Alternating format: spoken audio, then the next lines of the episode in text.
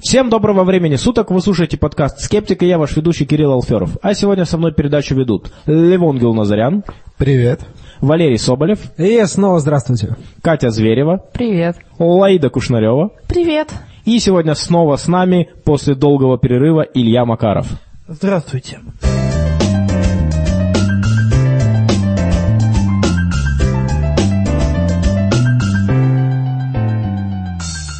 Подкаст создан обществом скептиков. Кроме этого подкаста, как вы, наверное, уже хорошо знаете, мы проводим регулярные встречи в Москве каждые две недели. Обязательно приходите. На этих встречах у нас много чего происходит, кроме того, что мы сейчас читаем лекции, записываем их на видео и потом выкладываем в YouTube.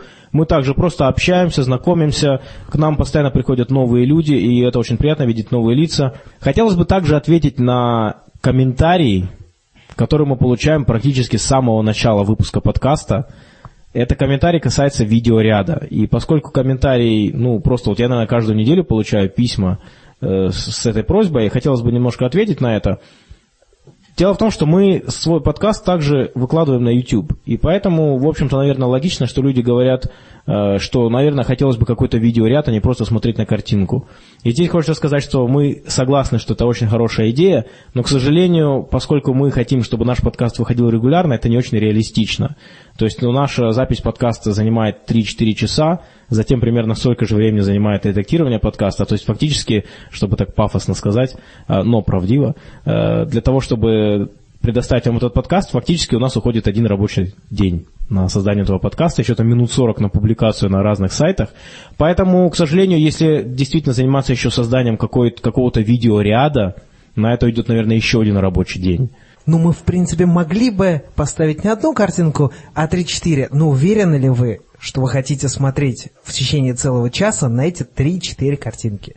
То есть, на самом деле, э, YouTube это просто для нас еще один канал распространения. Э, Некоторые люди действительно, вот ему удобно смотреть на YouTube, поэтому мы туда выкладываем. На нашем канале ведь есть и другие видео, мы сейчас стараемся делать и видеопередачи.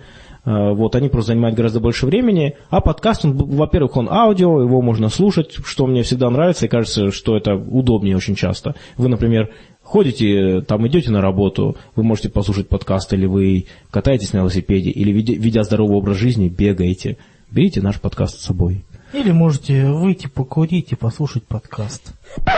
С 20-х годов 20 века э, в литературе обычно встречается оценка в 10 тысяч запахов, распознаваемых человеком. Но эта циферка весьма-весьма занижена по сравнению с реальностью. В недавней статье, собственно, вот, которая совсем в конце марта вы- вышла, ученые оценили количество запахов, которые способен э, распознавать человек, в 1 триллион. Представьте себе. Миллион миллионов?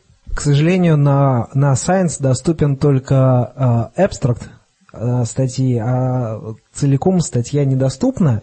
Но мы надеемся, что потом у нас появится возможность скачать полную версию, и мы, и мы наконец узнаем, как именно ученые пришли к этой вот поражающей цифре в триллион. Можно предположить, что просто был использован комбинаторный метод, что они э, посчитали количество рецепторов, которые распознают разные запахи, и посмотрели, сколько получилось возможных комбинаций э, за счет этого. Ну, комбинируя разные, разные сигналы от разных рецепторов.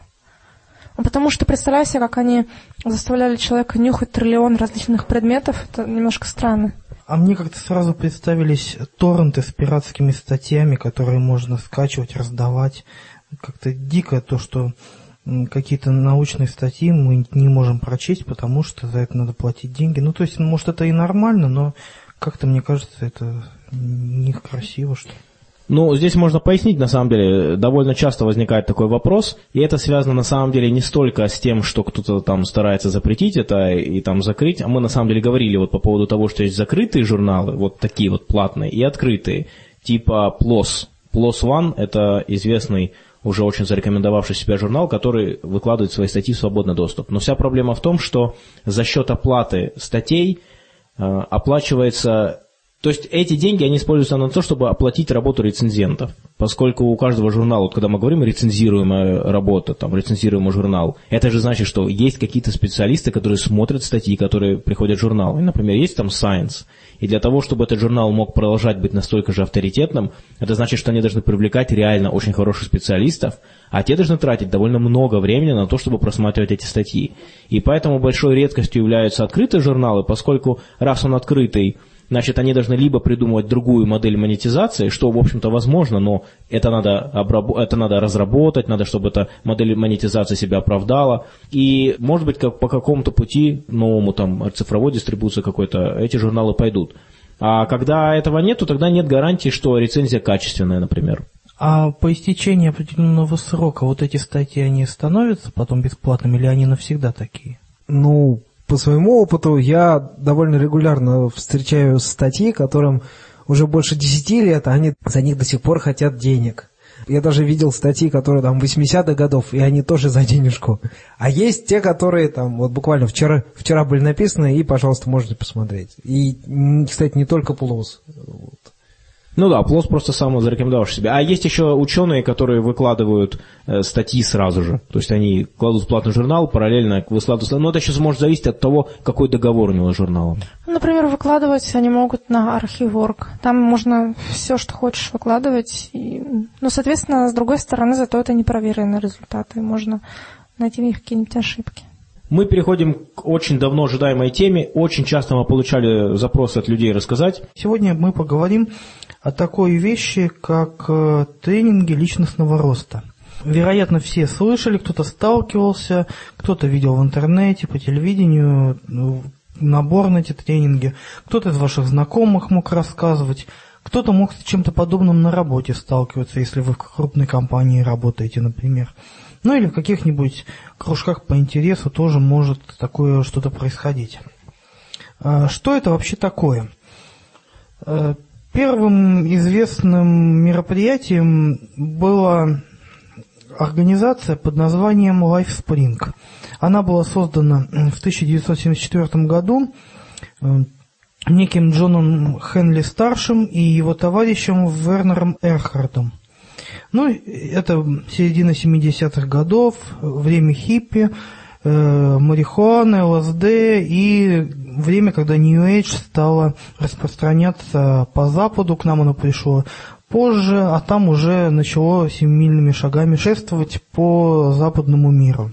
Сейчас я вам примерно расскажу суть, э, что это вообще такое.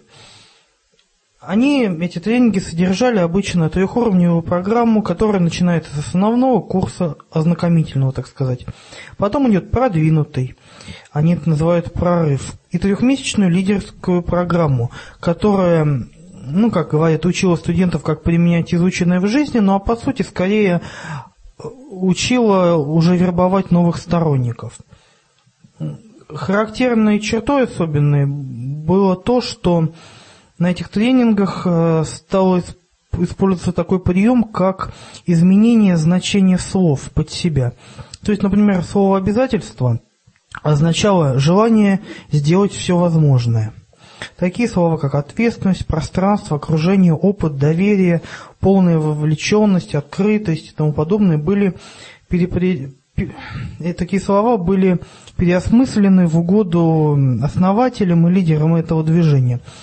Э, возможно, вы уже сталкивались с такими тенденциями, опять же, повторюсь, работы, например, какой-нибудь корпорации. Например, вот такой прием используется даже вот в каких-то крупных корпорациях. Например, э, обязательство, какое-то слово «должен», оно уже как будто бы не предписание свыше, да, на которое вы соглашаетесь, устраиваясь на работу, а как будто бы ваш личный выбор. То есть я должен подменяется в вашем сознании, как я хочу и сделаю все возможное. Но, э, скажем так, в рамках э, корпоративной культуры или чего-то такого, это вполне понятно, потому что там, с одной стороны, руководству нужно сделать все возможное, чтобы снизить текучку кадров, обучение нового сотрудника тратится время, поэтому у них существуют всякие программы лояльности, которые стараются в вашу голову вот вбить образ такой прекрасной компании, частью которой вы являетесь.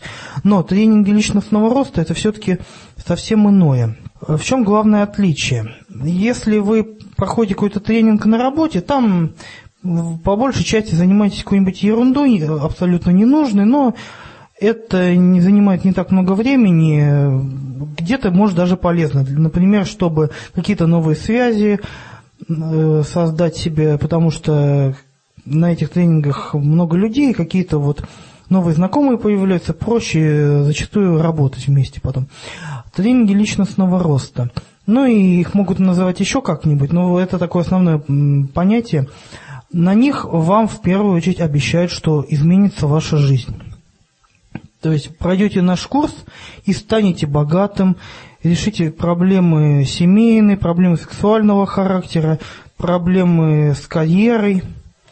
Изначально в LifeSpring, как потом рассказывали участники, которые приходили на тренинги, те, кто откололись от этого, те, кто сбежали оттуда, все сводилось к тому, чтобы поставить вас в стрессовые условия. То есть вы приходите туда, вас начинают уни... сначала унижать, говорить, что вы неудачник, что вы ничтожество. Подожди, а если человек придет на этот тренинг, услышит все это и даст в табло просто организатору? Но ну, туда обычно и ходят люди, не совсем уверены в своих силах. Во-первых, да, человек, который уверен в себе, он вряд ли станет заниматься такой ерундой. К тому же, этот тренер вряд ли подходит вот так вплотную к какому-нибудь большому дяде. Все-таки они не дураки, они говорят, например, со сцены. Ну или так они, я думаю, характер хорошо знают людей, понимают, кому можно так, с кем можно так работать. Да, они, конечно, ну, я думаю, преувеличено будет сказать, что они мастера психологии, но определенные навыки по манипулированию людьми у них есть.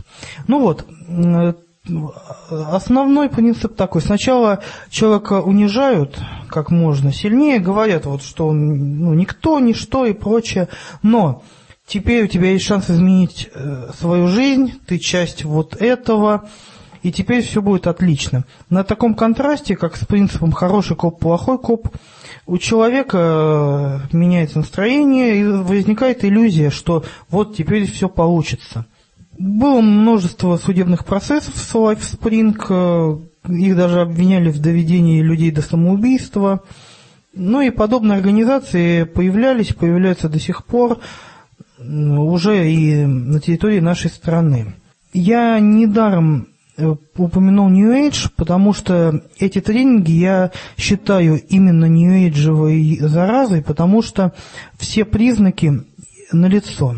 Сейчас попробуем с вами вместе определить, что же именно там такое. Ведь, казалось бы, это что-то сродни психологии, да, там, личностный рост и все такое, но на самом деле это такая же э, чушь, как фэншуй, там, или какие-нибудь, э, какое-нибудь гадание на картах Таро. Я бы хотел чуть-чуть слегка возразить по поводу корпоративных тренингов. Здесь такой небольшой как бы код в мешке – когда дело касается корпоративных тренингов, в корпорации, крупные компании, да даже на самом деле и в мелкие тоже, которые хотят там сотрудников как-то развлекать, может быть, э, к ним э, очень часто проникают псевдонаучные учения различные. И соционика – это прекрасный пример, который реально где-то применяется. Нумерология там. И подобные же тренинги личностного роста, они тоже приходят туда. Там есть свои критики вот в профессиональной среде, которые говорят, ребят, ну это реально не работает. И, но тем не менее, вот HR, ну то есть люди, которые занимаются подбором кадров, и все равно они настолько четко вот попадают вот в эти сети, что очень часто уже даже все знают, что вот там такой-то тренинг, он ничего людям не приносит но тем не менее он все равно по HR ходит, или когда вы приходите на интервью, на собеседование вот, э, по работе, вам начинают задавать какие-нибудь там странные вопросы или проводить с вами какие-то странные беседы. Более того, вы можете попасть на собеседование, где вас, вот как только что Илья рассказал, вас гоняют в стрессовую ситуацию и смотрят, как вы отреагируете. То есть специально начинают вас оскорблять и смотреть, как вы реагируете на, на якобы стресс. Хотя это, конечно, в общем-то, довольно сомнительно с точки зрения научной, но вместе с тем конечно же, нужно понимать, что есть и совершенно нормальные тренинги, которые действительно полезные, которые люди Э, ну, как тоже ты сказал, что там люди знакомятся, еще что-то, но есть и тренинги, которые реально связаны с работой. И я был на таких тренингах, которые реально хорошие, грамотно составленные тренинги, которые, например, очень быстро позволяют новичкам сориентироваться, э, там, чем занимается компания. И эти тренинги могут быть совершенно не напряжными, они ничего ни от кого не требуют. И я думаю, что, наверное, э, ну, трудно давать какую-то прям численную оценку, но, наверное, так вот, средняя, средний тренинг это как бы просто просто какая-то попытка э, провести какое-то мероприятие, познакомить людей, э, там, поработать в команде, и, как правило, в этом, в общем-то, ничего такого нет. Но, естественно, что крайние, такие вот э, крайние случаи всегда бывают. Да, но это зависит от того, насколько это серьезная и хорошая компания, и от упортости, в принципе, кадровиков и тех, кто этим занимается. То есть это может быть что-то нормально, может быть немножко даже напоминать детский сад в некоторых компаниях, но на самом деле в хорошем смысле порой. А может просто доходить до идиотизма, вот это мы команда и прочее. Даже вот этот тезис можно подать в нормальном варианте, а можно подать по-идиотски. Зависит, ну, в принципе, от мелочей. Ну, вернемся к New Age. Начнем с того, что само понятие личностный рост – это очень эфемерная штука, очень невнятное определение, и серьезное мероприятие не может называться так, потому что что мы подразумеваем под личностным ростом? Вот вы как думаете? Ну, действительно эфемерно. Ну, наверное, там, если человек в себе не уверен, развитие каких-то личностных качеств. Да, А ну, вот, Там уверенность в себе, умение, например, не знаю, говорить с кем-то Да, там. Ну смотри, например, какие-нибудь пацанчики на районе, которые отжимают мобилы, они, в принципе, довольно уверены в себе, особенно после дозы спиртного, да, и вот это развитие уверенности в себе едва ли средний нормальный человек воспримет как какой-то личностный рост человека. Их едва ли считают таковыми, так ведь? Но, с другой стороны, в их системе ценностей вот эта агрессия и наглость является чем-то нормальным и хорошим. Это весьма, опять же, условно. И поэтому, когда нам говорят тренинг личностного роста, то стоит задаться вопросом, а какие критерии личности у тренера, который проводит? Вот это первый вопрос, который должен быть. Не, ну, вот, ну, на мой взгляд, вообще личностный рост это, грубо говоря, дело мировоззрения отдельного каждого человека. Там кто-то хочет заниматься наукой, кто-то хочет зарабатывать деньги, кто-то хочет там детей воспитывать. Естественно, у них будут разные понятия о личностном росте. Естественно. Поэтому О. смотри, заменяем э, фразу тренинг личностного роста на тренинг поисков себя.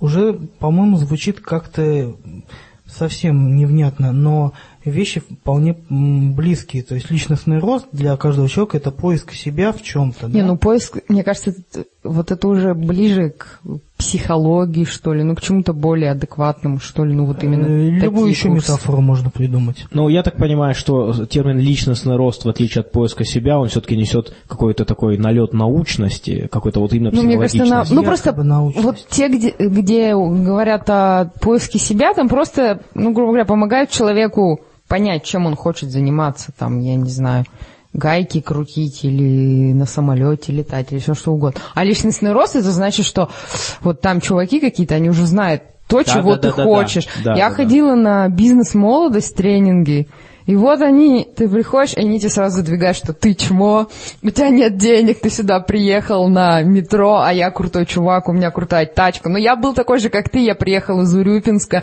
но я достиг всего сам, я тебе сейчас расскажу о том, как это сделать. Это вообще легко. У вас этого нет, потому что вы просто ничего не делаете, типа, сейчас мы вам все расскажем.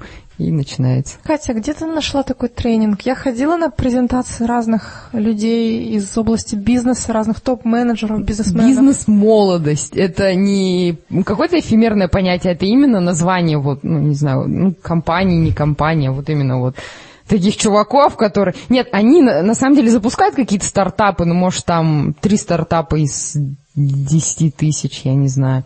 А я сейчас с ужасом понял, что э, Олег Бочаров, он у нас, по-моему, депутат Мосгордумы или что-то типа того, э, он возглавляет проект э, новый по профориентации школьников в городе Москве. Они собирают стипендиатов по университетам и заставляют этих стипендиатов за, за эту мэрскую стипендию работать профориентаторами, тьютерами в каждой конкретной школе. Просто вся, э, вся фишка вот Олега Бочарова именно в том, что все его монологи, все его выступления, в принципе, очень- очень-очень классные, как впечатляющие в том смысле. А, Они начинаются с того, что вы все не стоите ничего на рынке труда. Если вы хотите что-то стоить, вы должны слушать меня.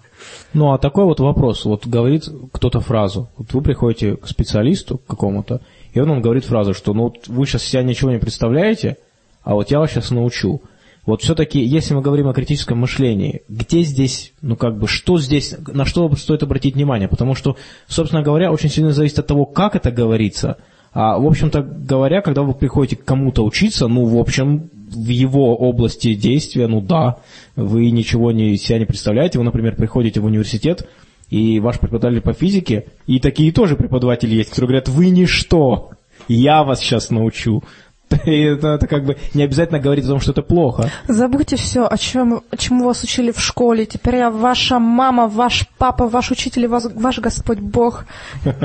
Ну, то есть ясно, что много зависит от подачи, но просто мне интересно, что в этой схеме э, кажется неправильным. То есть на что стоит обратить внимание, и когда эта схема начинает превращаться в какое-то уже такое извращенное общение между людьми. Мне еще хотелось бы добавить, что не все, где есть слова бизнес или тренинг, или там какой-нибудь рост, это лажа, потому что есть э, как бы реальные, ну, обычно называются, правда, не тренинги, а мастер-классы, где там э, высшее руководство каких-нибудь компаний приходит и рассказывает, например, ну, чаще всего для студентов, как для будущих своих работников потенциальных, чем они занимаются, э, ну, как бы, с, чего состоит их компания, ну, и такие полезные вещи какие-то общие тоже говорят.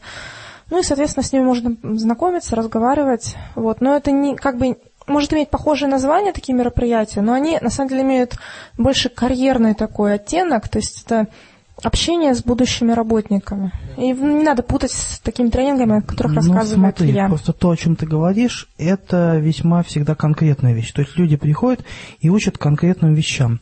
А тренинги, о которых мы сегодня говорим, это именно нечто из разряда вот такой псевдопсихологии.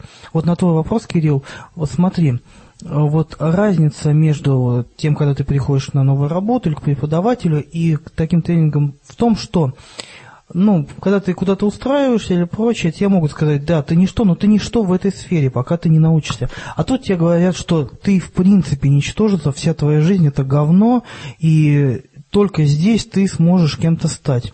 Невозможно такое сказать никакому человеку, потому что, во-первых, мы не знаем досконально никого, и человек, раз он живет, раз он хотя бы умудрился дожить до этого момента, значит, он уже что-то может и как-то все-таки что-то своей жизнью делает.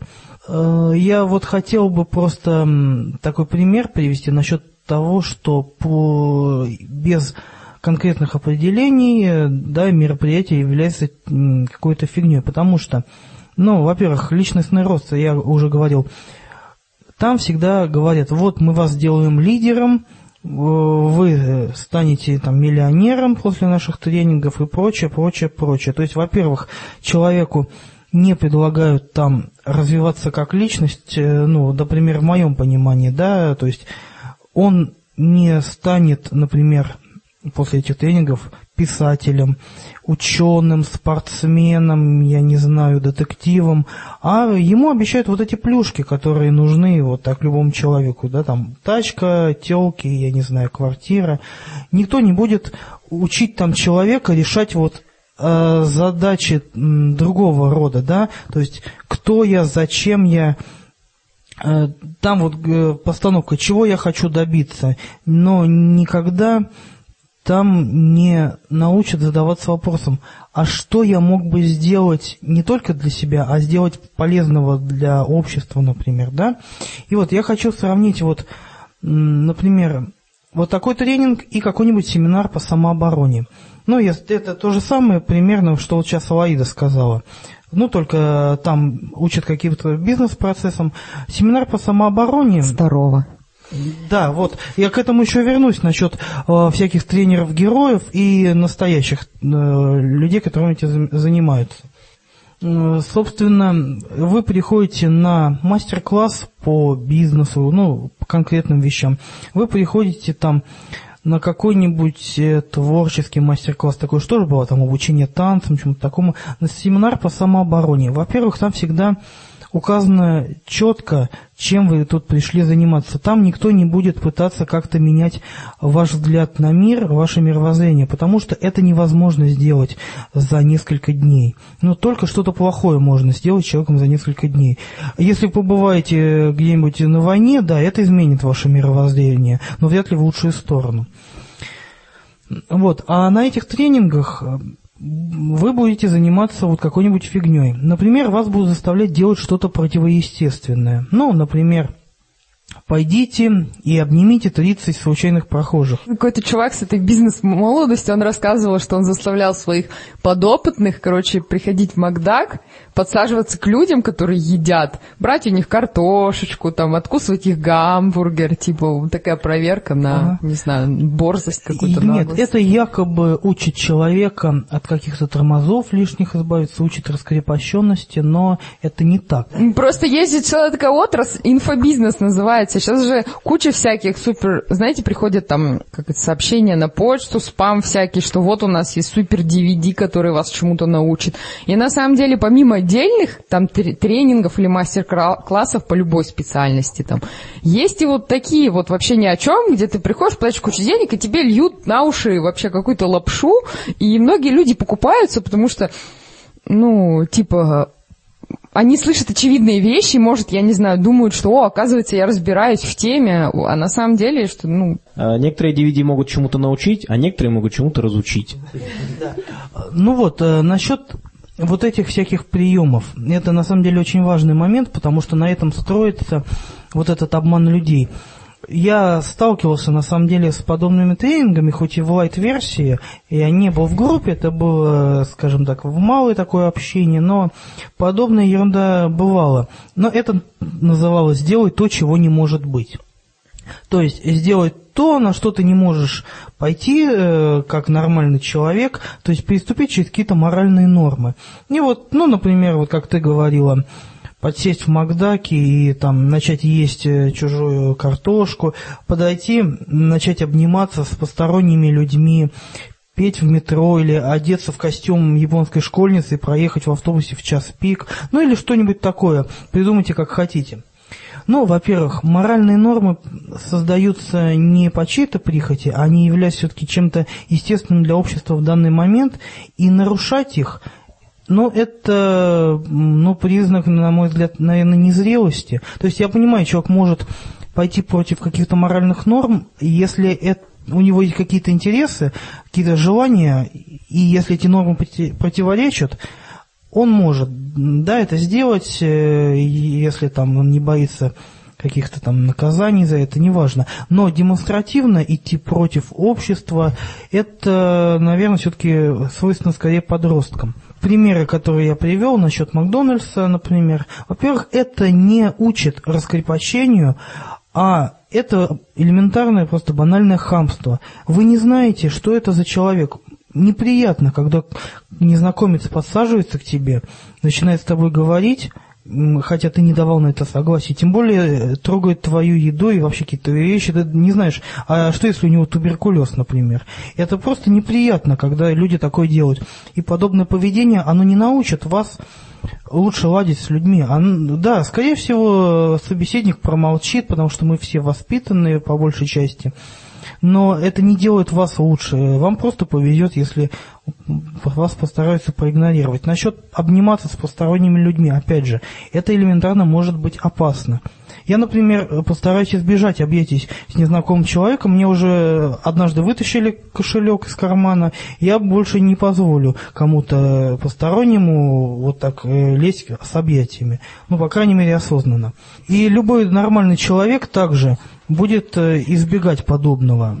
Ну, насчет пения в метро и прочее, но да, наверное, это как-то безобидно, но опять же, это все не научит вас действительно справляться с проблемами. Это вот такая же штука, как хождение по углям, например, или какие-нибудь экстремальные тренинги, которые вот проводят всякие тренеры героев. Например, зарыть человека в землю, да, там на час, чтобы он продержался, стрелять у него над головой. Да, пройдя это, вы почувствуете, да, я могу справиться и все такое, но это сиюминутно вы почувствуете, что что-то изменилось, но потом вы вернетесь в прежнее состояние, потому что вы остались тем же. Вот как раз по поводу хождения по углям, у меня один мой знакомый сходил на такой тренинг, и он, я не помню как точно, назывался как-то эпично, типа, ну, чуть ли не стань супергероем. И он там потом рассказывал восторженно, как он, как он ходил по стеклу, как в него кидали ножи там, и он и с ним ничего не стало. А, как его протыкали иголкой, и ничего. И вот у него прям такой ажиотаж, ажиотаж, такая вот, ну, что он, он себя чувствует супергероем. А на самом деле, ну, это все получается просто, ну, я не знаю, законы физики, что ли. Потом в меня друг тоже кидал ножи без всякого пафоса и показывал мне, что вот, смотри, ну, как бы, тут не должно ничего такого страшного быть. Ну, просто человека кладут, и над ним, ну, поднимают ножик на какой-то высоте и опускают. И, ну, собственно, там и не должно быть дырки в, Да. в животе. А просто это дает ощущение того, что у тебя больше возможностей, может, это будет вред от этого, что человек будет меньше чувствовать опасность, вести себя более агрессивно, меньше будет остерегаться опасностей, то есть у него будет больше шансов получить от этой жизни. Да, создается очередная просто иллюзия. И этим в первую очередь опасны такие тренинги. Но помимо того, что это просто стресс, и не каждый человек нормально переносит стресс, то есть когда вот э, над человеком реально порой издеваются в этих местах, там по некоторым рассказам взрослые мужчины плакать начинали, там, когда их заставляли какие-нибудь детские воспоминания вытащить из подсознания, ну, ш- ну, или как там они это называют. Вот. Но и также может быть вот такая опасность. Это самое, наверное, главное, то, что э, возникнет иллюзия, что вот я теперь могу все. Но пройдет время, э, этот восторг схлынет, вы вернетесь к прежним проблемам. Либо же вот на этом ощущении я Супермен, нарветесь на какую-нибудь неприятность, и тогда уже будет совсем не весело. И вот по- просто по поводу тренингов лидерства, вот как раз это бизнес молодости, еще подобные ей вещи, там просто говорят, что ты должен быть лидером, ты должен быть лидером по жизни, ты должен стать лидером коллектива. Вот и, и ты заражаешься этой идеей, да, я должен быть лидером, а потом, оп, а почему? Вот лично я, например, мне не нравится руководить, вот просто, и я это поняла не сразу. И что я, например, я готова выполнять какую-то работу, чем-то заниматься, но вот руководить это совершенно не мое. А вот эти бизнес-тренеры, они, вернее, как их, тренеры личностного роста, они всем втирают, что все должны быть лидерами. А, то есть, получается, они людей уводят от, там, запутывают еще сильнее. но при этом они, то есть они должны быть лидером, но, но беспрекословно при этом подчиняться тренеру. Уже какой-то обман в этом. И, опять же, буквально, вот человек, который наслушался вот этого насчет того, я лидер, я альфа-самец и прочее, потом в коллективе, в рабочем или еще где-то, он может начать пытаться вот проявлять вот это свое лидерство, но если он не имеет навыков лидера, а быть лидером это все-таки тоже искусство и работа в определенной мере. Это не просто способность громче всех орать. И он, э, не будучи на самом деле лидером, либо в конфликт с реальным, да, там, вожаком или кем вступит, либо просто э, с коллективом будут проблемы, потому что его желание управлять – это не желание э, выполнить работу, а желание поднять свое ЧСВ. Ну и тем более, если коллектив занимается каким-то нормальным делом, то там лидером, руководителем является человек просто, который разбирается, там специалист там какой-то, который опытный, который руководит не потому, что он сходил на тренинг личностного роста, а потому что он просто разбирается в том, что он делает. Вот и И все. самое главное, умеющий еще организовывать людей. Это же тоже не просто. Это отдельный навык, который прокачивается именно, когда человек занимается этим. То есть на этих вот тренингах они, они воспитывают в людях жуткий эгоизм, заставляют их конкурировать между, между собой и, и с другими людьми на, на их работах, э, опуская ключевой момент э, как бы, человеческой природы социальной. Это умение кооперироваться для выполнения общей задачи и общего блага. То есть просто отметается одно из самых как бы, больших эволюционных достижений человечества. Это умение работать сообща вместе. Ну, и тут суть в том, что они вот приходят туда 30 человек, и они всем 30 говорят, что они все будут лидерами.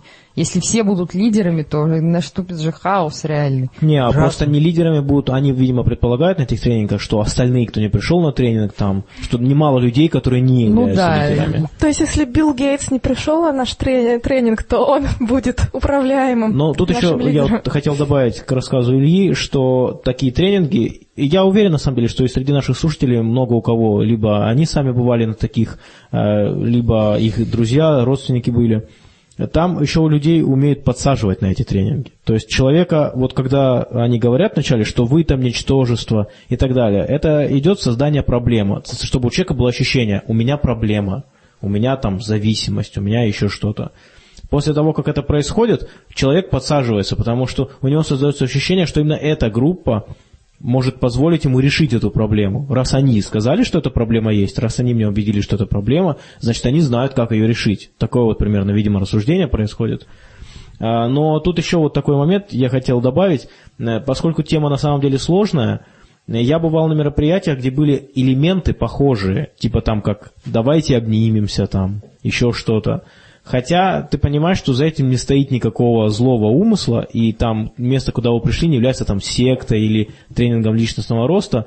Но тут еще надо, мне кажется, учитывать, что есть некая уже культурная такая стигма, что ли, не знаю, культурный образ такой, что если э, вы, например, хотите заниматься чем-то таким вот, там, не знаю, каким-то духовным, мы, например, ходили на э, занятия по импровизации театральной, и там вначале были были такие вот тоже вещи, типа там вот, типа обниматься, еще что-то, но никого не заставляли это делать, и в принципе, э, как бы я бывал и на таких же тренингах точно по театральной импровизации, где вообще даже близко такого не было, а где были совсем другие упражнения, которые были вот как раз, как ты говоришь, гораздо более конкретными, где, например, надо было друг другу говорить Э, постоянно слова там разные, и здесь была суть в том, что человек старался импровизировать, находить синонимы для слов, там, но это было, не было никакого вот такого вот, что ли, неадекватного социального контакта не требовалось, было все очень адекватно, и было понятно, что, а, мы будем заниматься театральной импровизацией, значит, нам нужно научиться сейчас э, попасть в такое состояние сознания, чтобы я мог быстро придумать синонимы, быстро реагировать на ситуацию,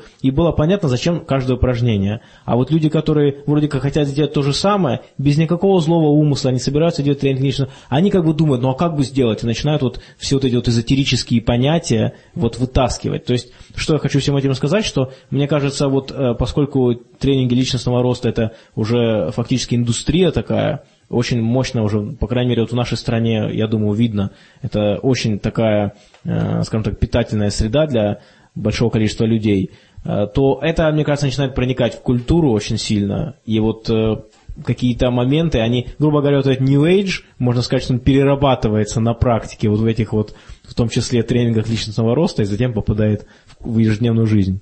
Я условно разделил тренинги эти на ну, банальные вот эти тренинги по тому, как стать лидером, на всякие там эзотерические, нью-эйджевые, э, типа норбековских всяких там семинаров о том, как улучшить там свое здоровье, на экстремальные тренинги типа вот всяких э, семинаров э, от всяких тренеров-героев, да, типа там Старого, Шлахтера и прочее, и на особо инфернальные, типа управления реальностью, это все, что связано с, там, с фильмом «Секрет», Вадимом Зеландом, ну и прочими людьми, их э, очень много, всех я их не знаю, к счастью. Если вам интересно, я бы посоветовал вам ну, поискать на том же Ютубе передачи, есть обзоры, например, у нашего друга Миши Лидина есть обзоры на некоторых таких деятелей –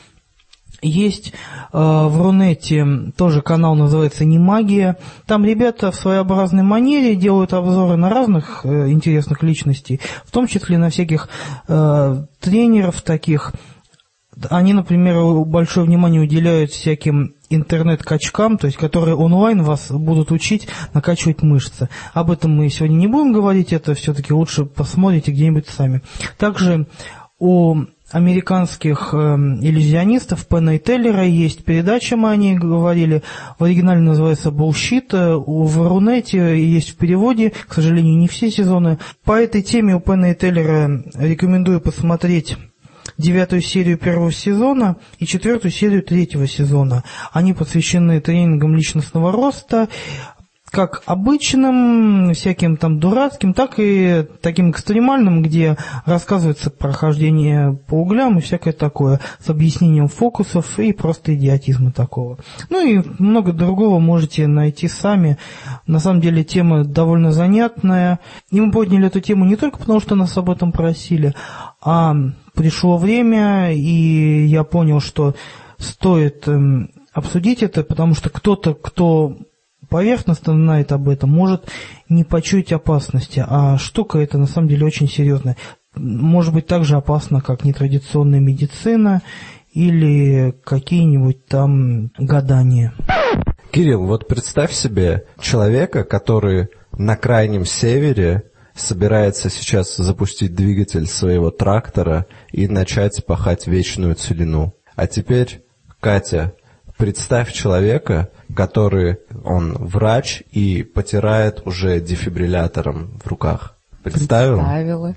А ты, Лайда, представь э, человека, который э, гонщик Формулы-1, Симпатичный? да, сексуальный, и собирается ударить по тормозам на резком повороте. Вот. А Валера пускай представит э, человека, который достает сим-карту из своего смартфона. Ну, не, без- не очень круто, я понимаю, но тем не менее. А скажите мне, что объединяет этих людей? Нам их нужно представить. Кроме... Ну, то, что они должны что-то... А, не знаю, вот Валерин пример не очень подходит. И в нек- ну, можно сказать, что во многих из этих примеров практически есть какой-то моторчик. Э, В моем случае э, это что у нас, трактор. э, В Катином случае это Дефибриллятор, там нет дефибриллятор. моторчика. Там нет моторчика. Окей, все, вот не работает. А моторчик, между прочим, есть в смартфоне. Это, это же ви- виброзвонок, так что не. Все люди, которых надо представить, симпатичные. Нет, хирург не очень. В общем, их объединяет одна технология, о которой я сегодня расскажу. Это суперконденсаторы, которые еще известны как ионисторы. Кому известно? Э, широко Всем, известны в конечно. узких кругах. Фишка э, заключается в том, что все, э, во всех этих четырех случаях применяется вот эта технология, которая заключается, по сути, в том, что, ну, все знают, что такое конденсатор, а ионистор или суперконденсатор – это просто очень емкий конденсатор, который по своему физическому строению отличается, и он является таким крутым и перспективным, и очень емким, и очень полезным. Он был изобретен э, в 1957 году в компании General Electric. Изобретен был почти случайно в ходе работы с активированным углем. А активированный уголь, он очень пористый, и это нужно будет потом. То, что он порист. Э, В общем, в 1957 году General Electric запатентовал эту технологию, но в патенте они не смогли указать, на каких физических принципах она основана, потому что они сами не понимали, как эта штука работает. Но все равно запустили в производство, как бы. Почему Ну, бы работает же. Да. Ну, там подтянулись еще другие крупные корпорации вслед за этим, и вскоре на рынке появились суперконденсаторы, которые отличались э, от аккумуляторов тем, что они очень быстро и очень просто заряжались, и очень быстро отдавали огромные объемы энергии необходимые. А от обычных конденсаторов отличались емкостью, как бы. То есть при одинаковом весе они были в несколько раз мощнее, как бы. Ну, у них есть э, куча как преимуществ, так и недостатков, но э, широкое применение они уже сейчас получают. Ну, я бы даже сказал, только сейчас. И все шире и шире. Именно поэтому я и рассказываю о том, что э, о- о этом, об этом сейчас, потому что именно сейчас она стала расширяться, эта технология, а не тогда, в 50-х. В моем воображении все еще стоит вот этот вот товарищ э, в далеком севере с трактором. Вот что ему-то делать? А остальные у тебя вопросов не вызвали, да, чувак? Ну, для, для Я начала... р- расскажу, так как это, ну, это связано с моей профессией, поэтому я начну именно с трактора, где он там. Дело в том, что на крайнем севере э, очень практически невозможно запустить двигатель от обычного аккумулятора, потому что, во-первых, э, очень холодно, а двигатель не любит, когда холодно. Во-вторых, э, аккумулятор пр- обычный э, с жидким электролитом просто как бы не работает в таких условиях экстремальных, не выдаст напряжения. Поэтому используется конденсатор. Конденсатор, которому плевать, какая температура за окном, и он может в течение 10-15 секунд выдавать так сказать, э, хорошую дозу электричества, которая запустит любой мотор.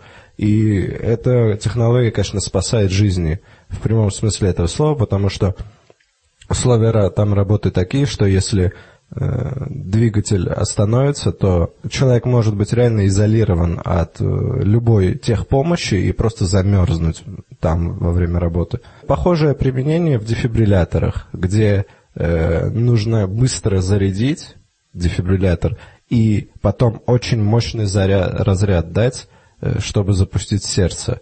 И как раз очень хорошо ионистор подходит в этом плане. Он может быстро и просто зарядиться и, как сказать, он, ну и к тому же он при этом будет гораздо меньше объема занимать, чем обычный конденсатор. И плюс он автономный, естественно. То есть, конечно, мы могли бы от розетки там как-то... А гонщик Формулы-1 использует очень известную уже систему рекуперативного торможения – когда э, он как бы нажимает на тормоз, тормозные диски не работают, а работает э, электромотор, э, который подключен к колесам, он переходит в режим генератора, и пока автомобиль тормозит, этот генератор заряжает конденсатор. Когда машина на выходе из поворота должна уже разгоняться, у нас уже конденсатор заряжен, и двигатель переходит в свой нормальный режим и разгоняет автомобиль, используя только что запасенную энергию. Резким толчком. Ну да, и он может как бы выдавать достаточно серьезные объемы, то, что там и нужно на гоночной трассе. Ну и, конечно же, пример про сим-карту, это не такой крутой, но все же э, очень важный для простых обывателей. Когда вы достаете батарейку из своего, из своего смартфона, там э, не теряется дата, время и там всякие настройки. Именно благодаря маленькому-маленькому ионистору, который, который в течение небольшого промежутка времени поддерживает все эти, ну, поддерживает его живым, так сказать. Соответственно, есть разница, вытащить сим-карту надолго или на 5-10 секунд. Ну, ты говоришь сим-карта или батарейка, ну, обычно просто, когда сим-карту достаешь, надо батарейку вынимать. Да, именно поэтому я искал ну, я именно это имел в виду, что как бы достаем батарейку. А я всю жизнь думал, что там просто маленькая батареечка, а так... Часовая, там, как часовая. Э, ну да, то, то есть как по аналогии с биос-таблеткой в этом, в обычном персональном компьютере. Ну, кстати, насчет биос-таблеток. В компьютере могут присутствовать и таблетка, и ионистор. А у меня вообще всегда волновал такой вопрос по поводу вот маленьких батареек. Ну, вообще, честно, практически по поводу всех, но вот маленькие батарейки вспомогательные, вот о которых мы сейчас говорим, что когда они находятся ну, в сети с другой батарейкой, они вроде как, по идее, должны постоянно заряжаться. Так же, как даже обычная телефонная батарейка. Вот если мы ее подключаем, если у нас компьютер, например, или телефон все время подключен к розетке – то как вот ведет себя батарейка в данный момент? Ясно, что, конечно, ну, скажем так, э, в современных устройствах, как правило, батарейка отключается от сети, если она заряжена, и больше заряд уже не происходит. Но предположим, что она не была бы отключена, и батарейка все время тратится и все время тут же подзаряжается. Есть какая-то в этом проблема? Ну, особой проблемы нет, потому что э, описанная тобой ситуация, она едва ли возможна, потому что есть реле-переключатель, который постоянно как сказать, он не будет никогда расходовать батарейку, если сеть включена. Он будет всегда от сети работать. Если, конечно, он не сломан. А вот в случае с тем, когда у тебя телефон, батарейка и вот этот вот э, суперконденсатор, то... А, там и просто переключатель, э, он... Э, есть разные режимы, например, мы включили в сеть телефон, она зарядила и конденсатор, и батарейку, и еще питает, э, ну, при работе телефон сразу. Мы от сети отключаем, э, батарейка включается. То есть это все как бы там отлажено. Даже не нужен, как сказать, даже не нужно переходить на цифровой уровень для этого. Там аналогово все легко переключается. Соответственно, если мы выдернули батарейку, автоматически срабатывает некая защита, которая переключается на конденсатор, и конденсатор нам дает эти 10 секунд, как бы. Как и у всех крутых технологий, есть свои недостатки по сравнению с более простыми и более распространенными. В, основном их сравнивают с аккумуляторами. Э, проблема в том, что а, у какого-нибудь там обычного электролитного аккумулятора, который там в автомобиле где-то применяется, у него более высокая плотность энергии. То есть несмотря на то, что он большой и тяжелый, в нем все равно содержится очень много электричества запасено. А вот такие ионисторы при таких же габаритах, они не могут столько же содержать в себе. Это считается серьезным достаточно недостатком. Несмотря на то, что они во много раз круче там обычных каких-то конденсаторов другого типа. Вот, это первый недостаток. Второй недостаток – это то, что их напряжение не постоянное. То есть у нас все потребители, они требуют постоянно одного и того же напряжения при работе. А у, у этих вот аппаратов, у них оно падает при разрядке. Это серьезная проблема, которую пока не решили. Но есть и преимущества. К преимуществам относится нереальная просто помощь в экологических вопросах. Он сам по себе экологичный достаточно, э, он не содержит в себе каких-то ядовитых, химически опасных там элементов, и при этом он помогает нам делать экологически, э, более экологичные автомобили, там все что угодно, экономить там все что угодно, электроэнергию, топливо и так далее. Ну что же, давайте теперь поговорим о еще более необычных технологиях. Если вы следите за какими-нибудь технологическими новостями, вот именно когда дело касается каких-то новых технологий, научных, а, то наверняка вы могли увидеть новость о том, что ученые открыли монополь. Именно так поняли эту научную новость СМИ. Но мы, как скептики, немножко усомнились и решили разобраться поподробнее. Да, на элементах.ру эта новость заглавлена как реализация синтетического магнитного монополя в базе-конденсате. Что же, собственно говоря, означает сама эта новость? Монополь – это гипотетический а, физический объект, который представляет из себя магнит с одним полюсом. Ну, обычные полосчатые или даже подковообразные магниты, которые мы можем увидеть в реальной жизни, это диполи. То есть у них всегда есть два полюса, северный и южный. Даже если расколоть э, вот такой магнитик на два магнитика, то опять же у каждого из них появится два новых полюса. То есть если посередине разрезать вот эту полоску магнитную, то старые полюса останутся старыми, а там, где был разрез, там по каждую сторону появится новый полюс. И сколько бы вы этого ни делали, э, все равно диполь будет оставаться диполем. Но тем не менее, теоретически можно себе представить магнит с одним полюсом. Первым это сделал Дирак. Кстати говоря, Дирака зовут Поль, поэтому если у вас есть знакомый Поль, вы можете дразнить Поль, Монополь.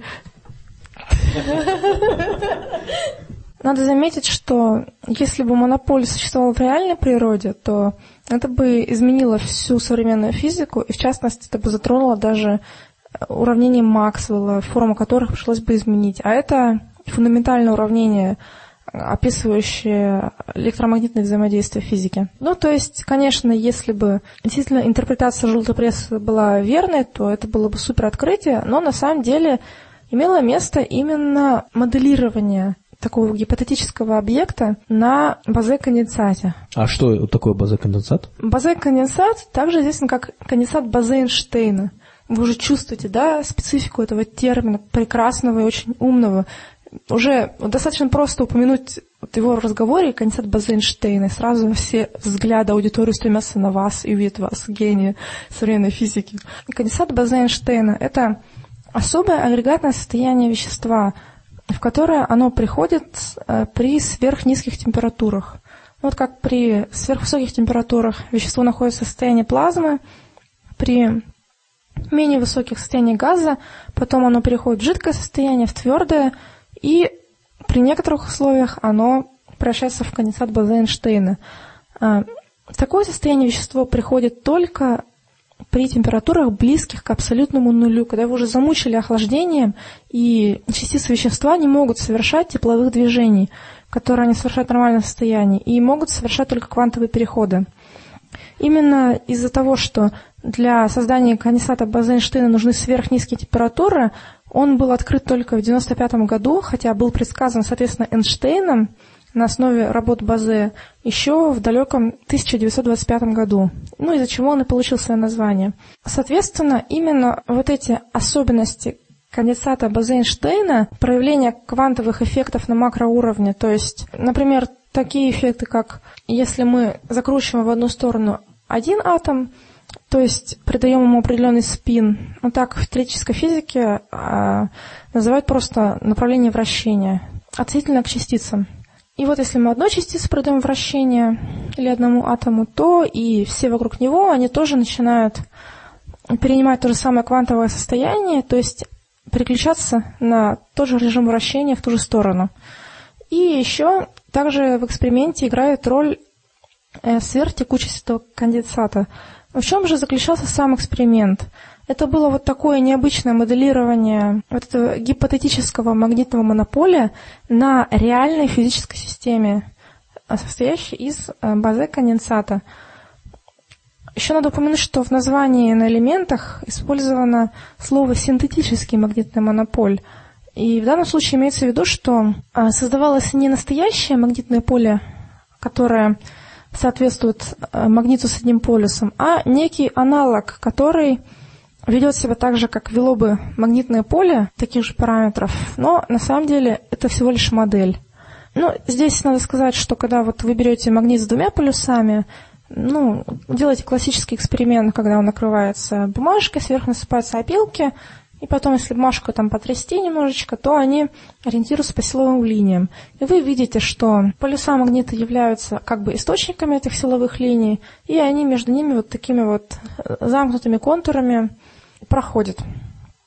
А если бы у вас каким-то чудом оказался в руках настоящий магнитный монополь, которого пока что не обнаружено и, скорее всего, никогда не будет обнаружено, то если бы вы положили на этот монополь бумажку, наложили опилки и потрясли, то вы увидели бы просто радиально расходящиеся, то есть э, расходящиеся в разные стороны, как солнечные лучи, прямые линии силовые, силового поля. Ну, потому что когда есть э, два полюса, то силовые линии взаимодействуют и вот замыкают друг друга. Когда один полюс, то им не на что замыкаться, и получилась бы такая вот картинка. По какой причине они, собственно говоря, решили моделировать не численно там на компьютере, а именно при помощи физических объектов? Ну, потому что компьютер не является квантовой системой, и он имеет большие ограничения при моделировании каких-то явлений, объектов вот такой природы именно. А конденсат База Эйнштейна оказался более удобен – он помогает, он помог бы более точный расчет при необходимости произвести. То есть это просто пример вот такого необычного моделирования. Аналогового.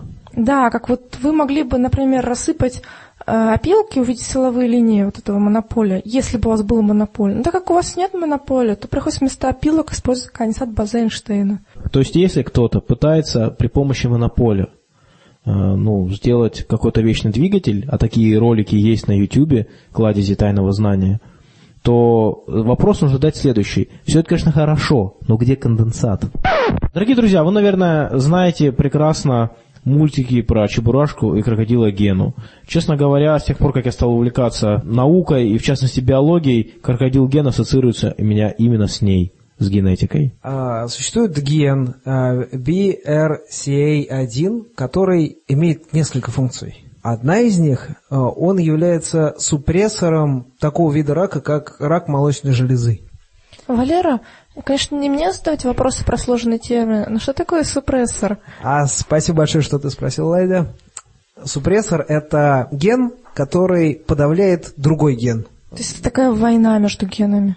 ну, скажем так, это регуляция э, активности других генов. Вот. Эм, и этот ген, он входит в сложную систему репарации, восстановления, э, там, исправления ошибок мутаций и так далее. Исследователи заметили, что этот ген активен э, помимо взрослого организма, еще на стадии развития нервной системы зная вот это, они постарались вывести линию мышей, у которых отсутствует этот ген. Механизм называется как бы нокаутное животное, то есть когда выключается ген, он может там как бы быть, но он, он не активен. И, в общем, они поняли, что этот ген а, что у животных без этого гена у них мозг в три раза меньше, причем э, там, там не пропорциональное уменьшение, это в, в первую очередь страдают высшие нервные центры, это то, что называется неокортекс, кора, гиппокамп, это область, отвечающая за память, и там обонятельный луковиц. Что, мышка получится совсем-совсем глупенькой? А, ну, грубо говоря, да. Но она даже глупенькой-то не получается, потому что они умирают в раннем возрасте. Ну, просто как бы нефункциональный мозг.